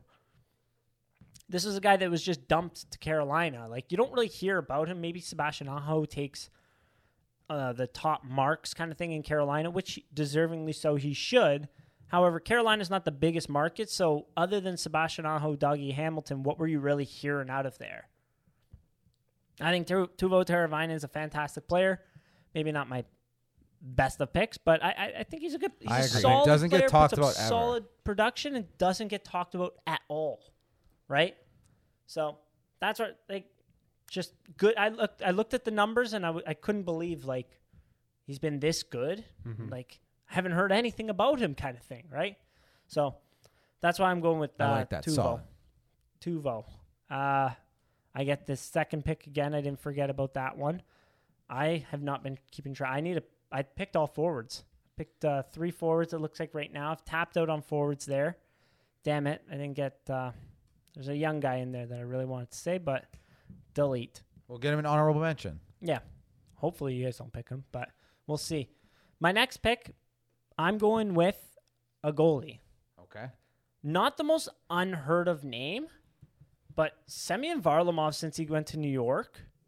How good has this guy been, especially in the playoffs? That's a good one. Like they play. Don't get me wrong. The Islanders play a strong defensive system. They got some good defensemen in front of them. He made some saves against Boston that were unbelievable. He's still a very, very good goaltender. I mean, he won. People might forget he won a Vezina. Did he not? I might be thinking. Varlamov. Did he win a Vezina when they had so. Patrick Roy there that year? No, he came second in Vezina voting. Ah, so he should have won, in my opinion. Whatever. But since coming to New York, I mean, a 914 last year, which was whatever, but a 929 save percentage this year. Did you get a sniff? Did he even get a sniff of Vezina votes? Seven shutouts? no, Yeah. I didn't hear very I- much about him. you he had a never very heard good anything. bo- he, because he did kind of play a tandem with Sorokin. but then the playoffs he Yeah. took over. Playoffs, he almost got benched at one point. But, but then he took over. But then he took over and was awesome. And he was as good. Like they don't get through Boston if they don't have that solid goaltending play from him there. They took Tampa to seven games. I mean, he really held them in there. Like there was a lot of games they they were getting outshot in a one nothing game in game seven when there was three minutes left. How unheard of is that? And he was making huge saves out there. So just a guy that like for the numbers he put up this year and like when he's on, he's on.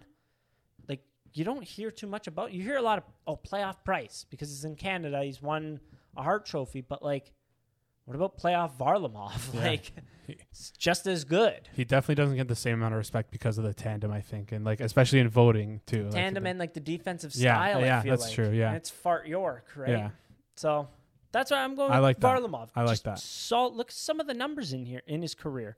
924 with Washington. One his last year there didn't play many games, so 924 is still solid. 927 with Colorado. 921 with Colorado. 920 with Colorado, and then a 929 this year. Solid goaltender. solid, no doubt. Those are my two. You're up. oh, it's my turn. Yeah. Uh, da, da, da, da, da. So this guy might have might have already had his coming out party, but uh, it was over the, the, the World Championship this this uh, summer.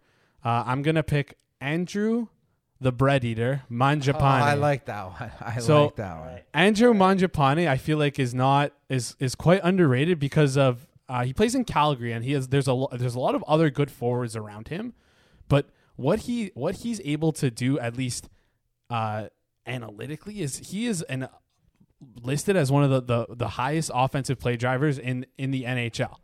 He is he is the elite of the elite at play driving uh, offensively, and I feel like he doesn't get the, enough respect because he's surrounded by Tkachuk, Gaudreau, even Lindholm. Uh, who I'm, I'm missing someone else there. I guess Bennett for a bit, but he people didn't like him. But yeah, he just didn't never got the respect, and maybe it was because he played for Calgary. But he he is an amazing player. I watched him a bit, like quite a few, quite a few games last year when when Toronto played him, and he, I just love the way he plays. I want I want Toronto to try and trade for him. He's just all around a great player. He just doesn't get any respect. He's also extremely responsible defensively. Can play power play. Can play penalty kill. He does it all. He does it all. A guy that growing, I mean, was not drafted in the OHL draft, was signed by Barrie afterwards. I know a guy that played uh, major midget with him. Uh, the guy that I know actually had more points than him that year, which is kind of funny. Um, he's not. He's an investment banker now. Good gig. yeah, not bad. Pays pays the bills, I suppose. but what he was saying about Andrew Mangiapane was that you wouldn't notice him all game, then you'd look at the score sheet and be like, "Damn, this guy had four points." just like it's just so smart, and everything around the net goes in. Like with Canada this year, the World Championship team was kind of poots without him.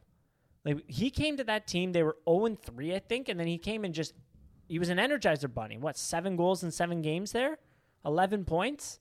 That was just like a taste of what he can be on a top line kind of thing. He's a very, very good finisher, I think. I think you could see a team like throw a lot at if Calgary's not that good this year.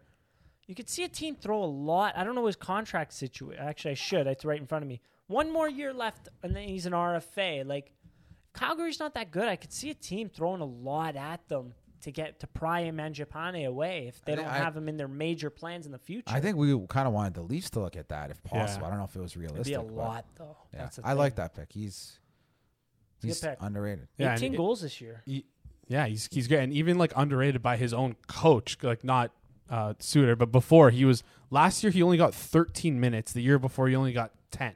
And like this is a guy who should be. Get, it seems like he earned himself more minutes, but he's only he only played 16 minutes last year. I think he's a guy who deserves a little bit of a minute bump. Yeah, Yeah. 13 42 a game and 32 points in 68 games with 17 points. It's pretty good. Not bad, not bad.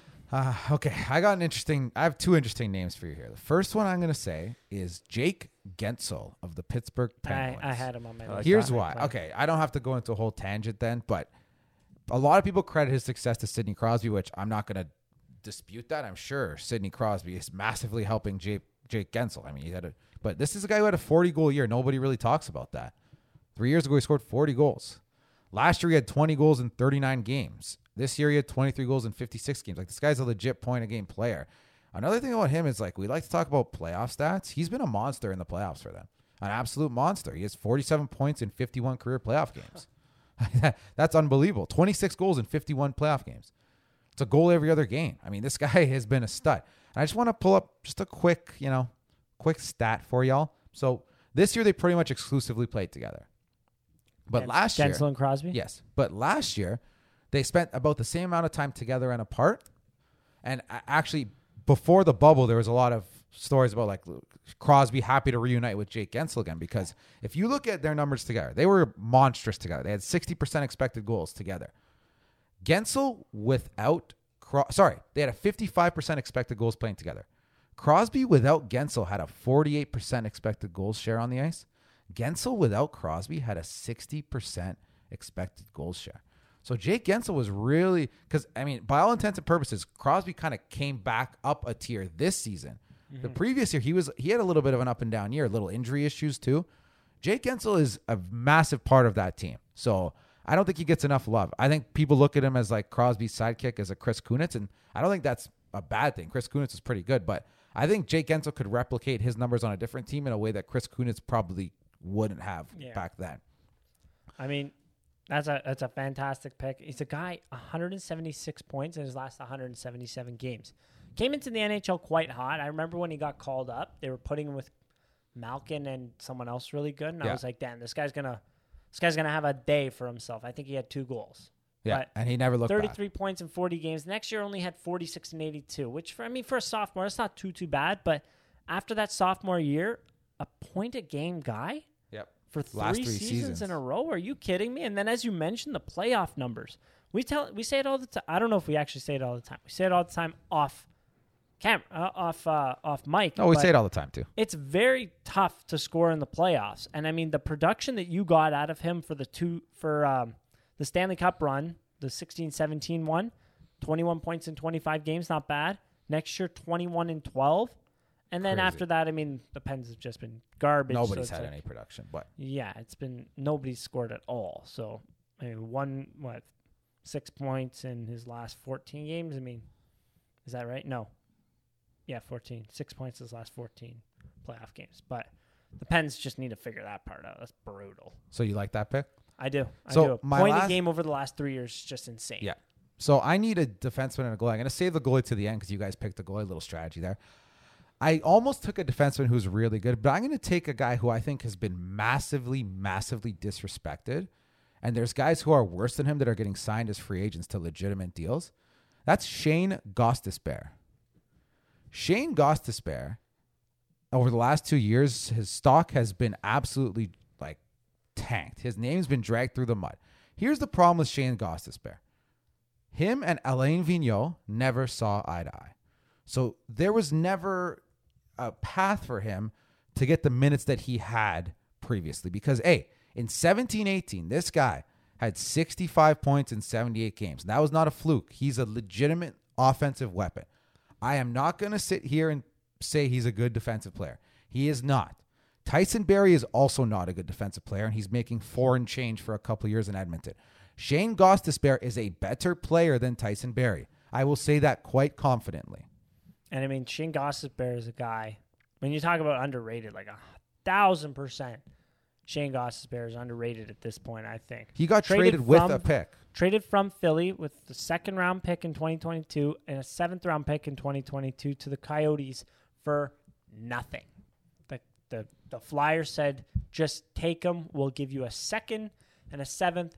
Just get this guy off of our books." And I mean, you're right. He's a guy. He's a specialty defenseman. He's not the greatest defensive defenseman. When you have a specialty defenseman, I feel like with a coach that doesn't see eye to eye with you, oh, buddy, you're gonna have a tough, tough time. And I mean, Look at his numbers as soon as Dave Hakstol was out. Even the half year with, I think his name was Scott Gordon, Scorton, maybe, I don't know. The guy that they had there from that point on, and then Alain Vigneault coming in. Oh my God. Alain Vigneault, he's not, Shane Gostisbehere is just not Alain Vigneault's type of player. I don't know why. Vigneault didn't even like Voracek either. They just Something didn't. The didn't work style didn't match. But I'm telling you, this guy, again, if you're looking fantasy, for example, in Arizona, he's going to run the top power play. Actually, maybe Chychrun will, but he'll probably get a good opportunity there. I, I really think this guy's. I think with him, all pressure's off. I mean, he's his name has just been dragged too much through the mud for the. He's better than Tyson Barrie, and Tyson Barrie's getting signed as a UFA. So that's a guy I think deserves a little bit of respect. Yeah, yeah. I like that one. I like that one a He was lot. tossed away for nothing. He was literally. you- but when you look at it from 15 16 to 17 18, in 218 games as a defenseman, 150 points. And not, the- 61 was- power play- He's legit too. Like it's not like Yeah. second assist. He is a legitimate offensive play driver. So Yeah. we'll see. I think that's a guy definitely that he's his stock's going to be rehabilitated, and Arizona's going to trade him half retained and get another second round pick. Probably, yeah, yeah. Maybe it'll be Yeah. they'll be a two second round pick. Who yeah, knows? who knows? W retained Yeah. in there. That'd be not bad. So I have I have one more pick at the end, but that's that'll be a goalie. But Jason, you're up. All right. Uh, is this the last round? No, this is the. s- two more. Wait. You have th- uh, yeah, two. I haven't picked any. Yep. any It's not that D- not that uh, complicated. Four. We got to pick six players. You're on your fifth pick. You look stunned right now. Okay. Well, did I not pick this guy? Anyway, sorry. Um. All right. With my pick, I'm gonna go with. Uh, he was just traded at the deadline for another player, and along with a first round pick, but he was the best player in that deal. So he was traded with a first round pick for another player, and the person I'm talking about was traded for Anthony Mantha, and the guy going the other way, who was the best player in the deal, was Jakub Vrana. Both their names best are. Best player in the deal. I think he's better than Anthony Mantha. I I think I think it's probably going to be up for debate over It's- the next two or three years. But so I don't like that you don't frame it as he got traded with the first. That sounds like he's like a cap dump. yeah, No, no, it was he was just it was just the, the trade. It was that was the trade. Yeah, he- the, the first round pick was included with him. Washington wanted to upgrade. Detroit was looking to take a step back from that contract. I mean, they weren't in a position to keep on Mantha. And Yeah, they so- are in a position to have Vrana around. So So there you go. Vrana, uh, since his second season, because his rookie season he only played 20 games. Uh, if you sort by goals per 60, he's fifth in the NHL in goals per 60. 1.29, playing only 12 minutes even strength a night. This guy just, uh, kind of like Mangiapane, just never got the elevated role he seemed to have deserved. He scored 24 goals and 25 goals in back-to-back seasons. 25 goals in only 69 games, playing 14 minutes. This guy is is a, is a, is an absolute stud. And and when he got to Detroit, he got a three he got he got a three minute bump and he scored eight goals in 11 games. This guy is a, a fantastic finisher, and he doesn't get a lot of credit around the league because he just wasn't played in Washington. Whether that be there were guys in front of him or the coach didn't like him, I, I don't know. I wasn't the I, I, I don't know what's going on behind the scenes there in Washington, but he just never got the minutes he deserved, and for that reason, I think he's kind of underrated. So, So so here's the thing with Vrana, right? When you look at okay, why would Washington do that? There's no room for him on a first power play. There you have Kuznetsov, you have Backstrom, and you have Ovechkin. And Vrana Vrana's not a net front player; he's a half wall player. So that's why they trade him for Mantha, who is a net front finisher, right? That's kind of their thought process there. But I agree. I think they're very comparable in terms of skill level. And I thought that was one of the more underrated trades of the trade deadline for Detroit. You got a 24 year old guy who's going to come in in an elevated role and produce. And that's what he did. And he'll continue to do that. And he'll be an integral pre- piece for them as they are on the up and up. I think that's a good pair. Nice. You got Uh, two no- now, Joe, to finish her off. I got two. I've only a one D on my list right now, so the second one might be. I don't know. We'll see. Anyways, my first one, I'm going with Chris Letang. I feel like nobody talked about him this year. Like just a guy that he was he was he's been solid over the last three years. I haven't heard a lick about Chris Letang. Like if you were to ask someone about Chris Letang, I think that I think that Chris Letang, like you would say that he was injured all year. However, he played 51 games this year. He had a up- great year. and put up 44 points. Can I can I make Over the last three years, he's put up 145 points in 181 games, more than more than Morgan Rielly. 11 more points than Morgan Rielly in three less games. You were gonna make a point? Craig Button voted him first for the Norris, and I don't even think it's that crazy. Like, there's better players, but he had a sick year this year. Mm-hmm. And you're right. Nobody talked about Chris Letang. I think the talk is that Letang has taken a step back, but I think you're right. I think this guy's got a lot of game left. Like before I looked up the numbers, I was like, "Oh, was he injured this year?" I didn't hear squat about him. But I also feel like with this year, with some of the players you're not hearing about, it's like COVID did kind of narrow the focus, kind of thing. Maybe that impacted it, but I mean, I don't know. I didn't. He didn't make. He had 44 points in 51 games and didn't make any noise for the Norris. I think that's a little bit strange there. Yeah, I, I think he's at a point where people are like, oh, Chris Letang, whatever he's doing. He's hurt and he's just putting up points, not playing tough minutes. He played very tough minutes this year, 25 minutes a night. Like, they didn't have great depth on the back end. They had a couple guys that we Yeah. thought were good that weren't good.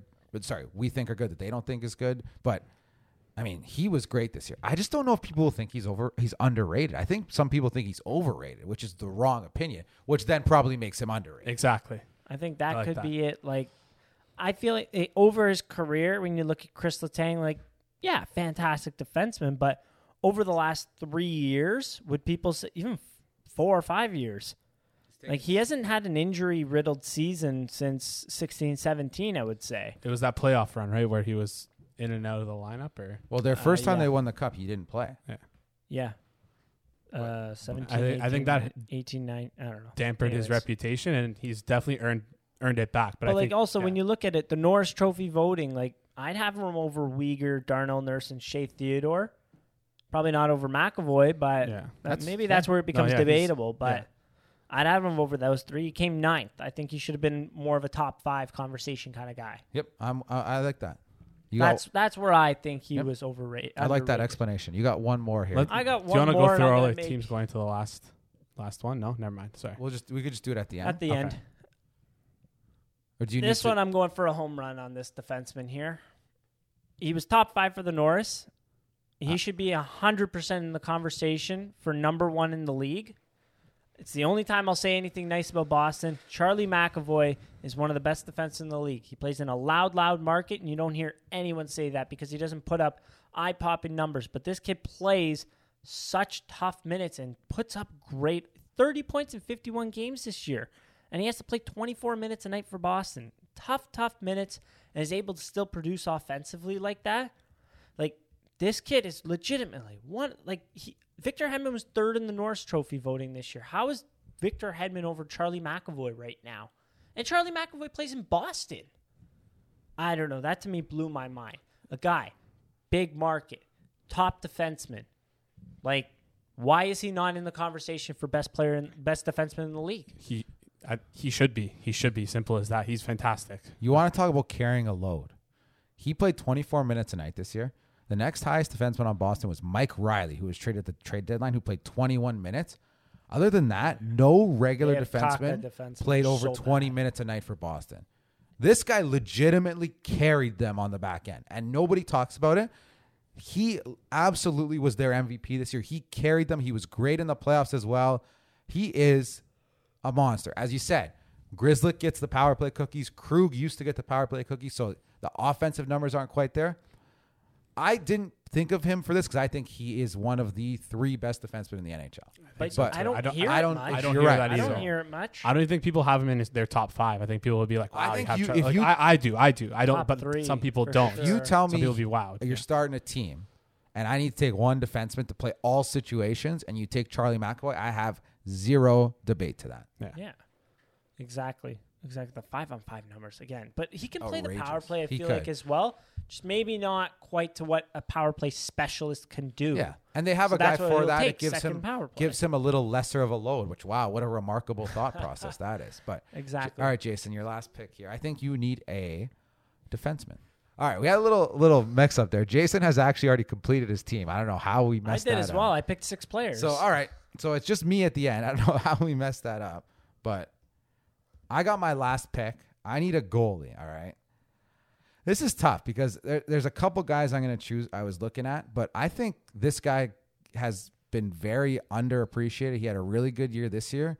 He, he played behind an all-time great goalie for a long time. That's Juuse Saros from Nashville. I think Awesome. Juuse Saros is undoubtedly a top five goalie in the NHL right now. I think his second half of the year he had a 940 save percentage. He was on fire. He carried them to the playoffs, as we've talked about a lot. We were looking at that team as its absolute seller at the trade deadline. Is it going to be Granlund? Is it going to be Forsberg? Is it going to be Ekholm? It was nobody. And that's because finally, after all these years, they said, okay, Pekka, it's time to fully give the reins over to Juuse Saros. And he grabbed the bull by the horns. 927 save percentage this year. And it's not a one year thing. It's not. He, I'll Last go. year solid too. Last year, not in the bubble. 914, Not in the 915 the year before, 925, 923, career 920 save percentage. He's 26 years old. He's right in his prime. I'm going to call it. He's going to win a Vezina in the next five years. I really liked what Nashville did, and I'm, I'm surprised Pekka Rinne did that, where he signed the two-year five mil because I thought he was going to get a lot more money than that at that point. However, I mean he retired right now, so evidently he didn't want to play much, much more. I mean the the the deal he's coming off of one and a half per year was very surprising. I was with him. I was always like, he's shown some good play, but not quite enough for him to be the starter. So when they brought Pekka in for only two more years, it's like, okay, that's fantastic. Now you get to see what you actually have in Juuse Saros. And I mean, this year he took the ball and he ran because they split last year and then they gave him playoffs to, to kind of give him the edge because he had the edge. And then this year he took the ball and he ran.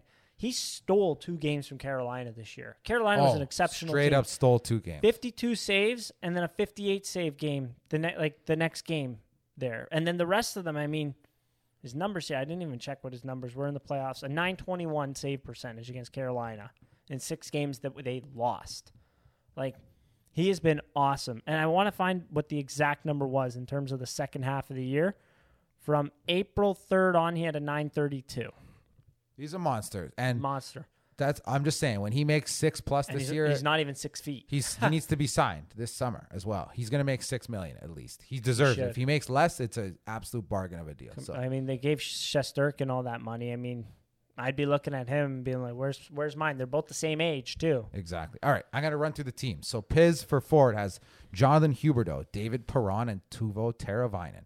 On D, he has Adam Pelech and Chris Letang. And then uh, we screwed it up. I picked six. I had McAvoy in there as well, but we're going with the first two. So Nick's McAvoy. So no McAvoy. We really messed this up. So Huberdeau, Perron, Teravainen, Sorry, you guys won't hear it. Well, I don't. Pelech, and Letang on D, and your goalie It was Varlamov. was Semyon Varlamov. Jason's got Andrew Mangiapane, Jakub Vrana, and Sam Reinhart at forward. He's got Devon Toews, Jake Chychrun, and Connor Hellebuyck in net. I've got Alex DeBrincat, Roope Hintz, and Jake Guentzel. I got Jake Muzzin and Shane Gosper and Juuse Saros in goal. We'll put up a graphic. We'll see which team you guys like the best. Those are some good teams, though. Those are some good, good teams we picked. Good lines. Yes. It's a lot of guys where it's like you look at the name, you're like, yeah, he's not bad, but then look at the numbers, like then that'll elevate what you mm-hmm. you think. It's oh, okay. So, who are some of the underrated guys that people sent in? So the Pelagi twins actually, they both think alike apparently, but both of them. So I gotta get the actual name of their account here. I wanna. So DDP Hockey Cards put in William Nylander. Dave Pelagi, who's a Sens fan, put in William Nylander. It's it's honestly tough to gauge Some because of the market we're overrate in. him, so some underrate It's him. tough. So I feel like he's right in the middle. I, I think now. he's properly rated now. yeah, especially after these playoffs. I even think before he was properly rated. I think he was g- starting to get more respect. Uh, Also, you have to almost like take out the very small sample size of old people who say he's not good. Like Yeah. He has respect around the league. Those people are just overly loud and stupid. When he didn't get invited to that Sweden media thing, I don't know. Those like those people just are so stupid. It's I don't even know what you're talking about. That's how out of out of mind those people are to me. I have no idea. It was Micah Gallo was, was trying to suggest something, and it was like, and then other people jumped on it. Like, good, finally they're they know how to play good hockey or something like that. It's like, okay, Jesper Fast over William Nylander. Give your head a shake, idiot. Try watching hockey with your eyes open this time. Benji Albert had a really, really good one here. Martin Necas. Oh, that's good. He's young. his That's a really teammate, good one. Mhm. 41 points in 53 games this year. Just when you watch him, though, the nasty factory that kid is. Really like watching him. Very skilled.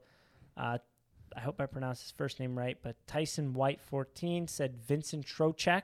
That's a good one because just Another Florida gave, Carolina. Florida gave him away for nothing. That's a problem for uh, what's his name, the Erik Haula, Erik Haula. and then one other forward as Yeah, well. it was a it was a terrible trade. Yeah, I think was they tried to sh- get better on defense They tried or whatever, to but get, increase their depth. They, they tried to get more depth. I Vinny don't know. Trocheck, 43 points in 47 Score. games this year, 17 the, he is like a second line center all day. Don't have to think about it. Put him in that slot. You're not worried about it.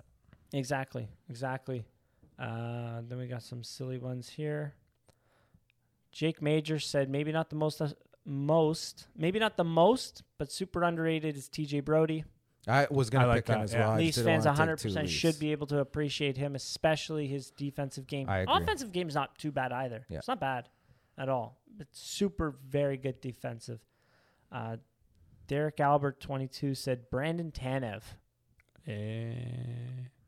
I don't know. He had a very. Did you, have you looked at his on ice numbers for this year? Yeah, he makes three and a half mil though. It's like Four and a half. no, not Brand- four and a half. Oh, I'm thinking of his brother, You're thinking Chris. of Jake Tanev. I'm thinking of Chris Tanev, the defenseman. Sorry, There's no Jake Jake? Oh Tanev. Oh my god. I'm thinking of Chris Chris- Tanev, yeah, wait, the sorry. defenseman. Oh, Brandon Tanev. The Okay, sorry. Brandon Tanev, the forward on ah. Seattle. He's not bad. I, I don't think he's underrated. I don't think he's I almost think he's overrated. overrated. Yeah. Yeah, Yeah. I haven't. Like I know the numbers. He's a good defensive forward. Brings a lot of energy. I mean, yeah, he- he- he's I a like guy- that Seattle got him. He just makes a lot of money. He's a guy I feel like you have to to fully appreciate him. You really have to watch his just the way he plays. It's just it's something that an old hockey coach can really appreciate for yeah, sure. but I'm, people Does- do appreciate it. But does that make him underrated or overrated? I feel like people that watch him on a nightly basis will probably overrate him simply Yeah. with what they see from the flash in him. However, people that don't watch him will probably underrate him, Yes. kind of thing, right? That's So fair. interesting mix. It's not a bad pick. I, I kind of like Yeah. that pick. Interesting. It's And an interesting name. I that have some didn't names here. too when you're when you're done with those. So honorable mentions. We're gonna move on to. So the guy who I think Hertl is like a, a smaller version of is Sean Couturier, but I don't think he's underrated anymore. I think people know how good he is now. Yeah, for I think before he started putting up monster points, he did he wasn't, but even post Selke, he's still underrated in my opinion. I think he's pretty much if if you don't give him eight years, if he's a free agent, I think he's a ten million dollar player next summer. Yeah, I Yeah. I mean, So Any other honorable mentions? I, I, I- I have a list. I have. I have yeah. I have Craig Smith in Boston. Yeah, Nobody I like ever talks well. about this guy. All he does is get pucks on net, generate offense, good cycle player. isn't he, he fit very good defensively? Yeah, good he's defense. He fit perfectly on their second line. He's a part of the reason why I'm not as worried as previously about worry, losing David Krejci because he's like very responsible two way on the wing Yeah. with whoever plays there with Taylor Hall. Another, I was gonna say Krejci as well, but Yeah, he's but not he's not. Yeah, I was, yeah. Another guy is Joe Pavelski. I Yeah. don't think people know how good he was this year. He got a lot of Selke votes. Yeah, Yeah, think. that's I why. think that's well, yeah. Selke votes, but also at the beginning of the year when he had his hot start, some people had him at the Hart Trophy. So I was like, Ah, okay. The other one I think is I I think these are the two best players on Winnipeg is Nikolai Ehlers and Kyle Connor. A lot of people talk about Scheifele still. I think Scheifele's good, but I think he's like pure like Just high goal. points in a lot of minutes, like almost no, I don't want to say empty offense because he's still really good. empty net offense. But Nikolai Ehlers is a monster. Kyle Connor's a legit 40 goal scorer in the NHL, and nobody talks about these guys because they talk about Scheifele and Wheeler. But I think that's going to flip in the next couple of years. Yeah, absolutely. And the, uh, the other, D, I was going to say Sam Girard, but he got a lot of Norris love. You said Devon Toews. I wanted to give Shane Gostisbehere some love. Troy Shane Stecher. Gostisbehere was really one where you like pulled from the trash. Yeah, and you're like, correct. Get up here. Troy Stecher was exposed in the expansion draft. Didn't even get picked. He's not a bad player. I think he's a pretty good player. And then for the two goals I didn't pick, Mackenzie Blackwood, Yeah, just because he plays on He's well. on the up and up. He's on And the then- up and up for sure. Alex Nedeljkovic. Like, how, how, how- yeah. how do you get traded for that? Like he's, farts. I think he's legit NHL number one goalie all day. So those are the hon- my honorable mentions. I like that. I got. good one. I got. You got. You got some. Uh, I'm gonna. I'm gonna I list want, it. I- I'll go one because I really want to say Jason Robertson Yeah. got one first place Calder Trophy vote when it should have really been a 50-50 split, if not anything more so favored toward Jason Robertson. His, I didn't have it in front of me. I believe he was top ten in the league in uh, primary five on five assists as a rookie. Yeah. Not bad. Not Yeah. bad. I, I, I just think the only thing about him is that he hasn't played enough yet for him to be underrated, right? But I, But to me, underrated. Like Fair, from what. I frame it, like I didn't hear I- too too much into. Yeah. Like I heard, like he didn't get the votes to me. It sounds was like nobody watched Dallas this year. Yeah. our Hey, I- perception. our perception is that Dallas didn't exist, and nobody has any idea about Roope Hintz and Yeah. Jason Robertson and Pavelski. Pavelski. I mean, I streamed Robertson in fantasy. He was a stud for me. He was an absolute horse. Yeah, But uh, uh, I'm, I'm going to go through some underrated players that I have as well. Carter Verhaeghe. A lot of people gave a lot of not anymore. not anymore. no, not anymore. I, I was just saying to me, it just I saw his name so much because Fair. every time he scored, it was like the Leafs drafted this guy third round and gave him away for nothing. That was actually me saying that, but another another guy is Chandler Stephenson. I like that. One. He he was He's you- almost Yeah. disrespected. yeah right? because and you saw the impact when he was out of the lineup. exactly that's that's and exactly when what I was going to say. Came back in, he was injured. yeah, and uh, That's an interesting one. That's a very very interesting. got traded one. for literally peanuts as well too, and never really fifth round to- pick. He had 11 Yeah. points. He was a he was a He was a fourth, bottom six fourth player, line, yeah. almost out of the league player. And Vegas saw the potential, propped him up, and now, I mean, that's a pretty good player on a good contract. So now the next one I have is this one's a little interesting because this guy was just drafted first overall two years ago, Jack Hughes. I like. he that. had a monster year this year uh, in expected expected points and and uh, Corsi for. He actually had the highest Corsi for percentage in the league playing for the New Jersey Devils. So he was able to do all the fancy stuff that all the analytics people like to see, and it, he had trouble translating it to points. But I think he's going to be due for a really big season soon, and I think I think a lot of people are That's a good. That's a good one. people love to call like these first overall picks busts so early because we were spoiled with Matthews and McDavid just putting up monster numbers in their first season, and we haven't Laine. seen that. And Laine too, even Jack Eichel. Eichel, yeah. even yeah, Marner as well. Like we haven't really seen that with Jack Hughes and all these guys who've come Kaapo up. Kakko, Yeah. like We- he's Mhm, And Kakko. I think is really gonna like that. Jack Hughes, to pop Kakko off, Kaapo a huge Kakko is going to explode in the next two Yeah. or three years. Like he's if he's they getting play properly. He's getting there. He's he's they got Gerard Gallant. If, if they continue with David Quinn, I would say no. Like this guy's gonna be traded for nothing because David Quinn was an awful. He's coach. only 19. David coach. David Quinn is an awful coach. Yeah, I agree, but I'm I just think saying he's a they're not trading coach. him. Yeah. unless it's for Jack Eichel, but that's a different. Yeah, I think like hopefully Gerard Gallant like plays him properly, kind of thing, and gives him more minutes, and so that he can flourish. The second overall pick that he really is, him and Lafreniere. Like you need to give these kids minutes for them to grow, right? But Jack Hughes, that's an ex- that, I really like that one. That's Yeah. very good. Very uh, moving Very on to one. defense, I had this guy doesn't really count because I feel like he's properly rated now. Brett Pesce, it's probably probably, but he's maybe he's still underrated in Mm. some people's some people's Yeah, books. probably. They, they don't correctly rate him. Uh, and then the other guy I have is Dmitry Orlov.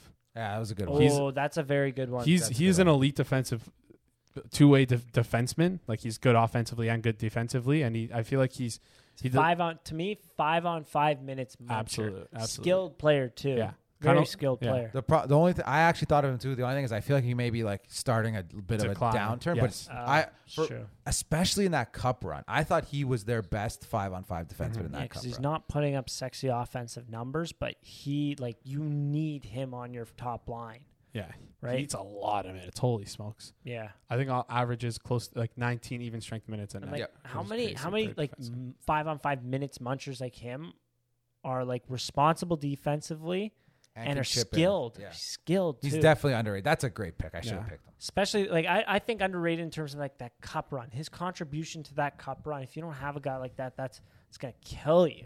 So Yeah. great pick. Great pick. Yeah.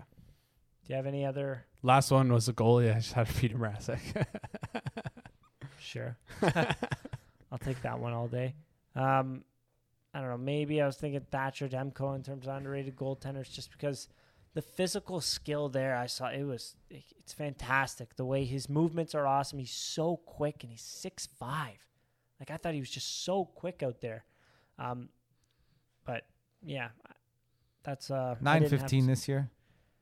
It was all right, but he started off at an eight ni- sub nine hundred. I think he's properly rated. Popped off at the end there. I mean, Properly rated. he he played a couple very very good games against the Leafs where I was like, the physical skill here, you're really going to see some good numbers if they can put some decent defense in front of him, to which they still haven't and they won't. Oliver Ekman It's, it's interesting because I almost compare his like college career very much to Spe- what Spencer Knight was able to do too.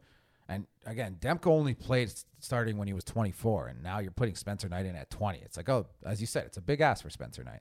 It's a huge ask.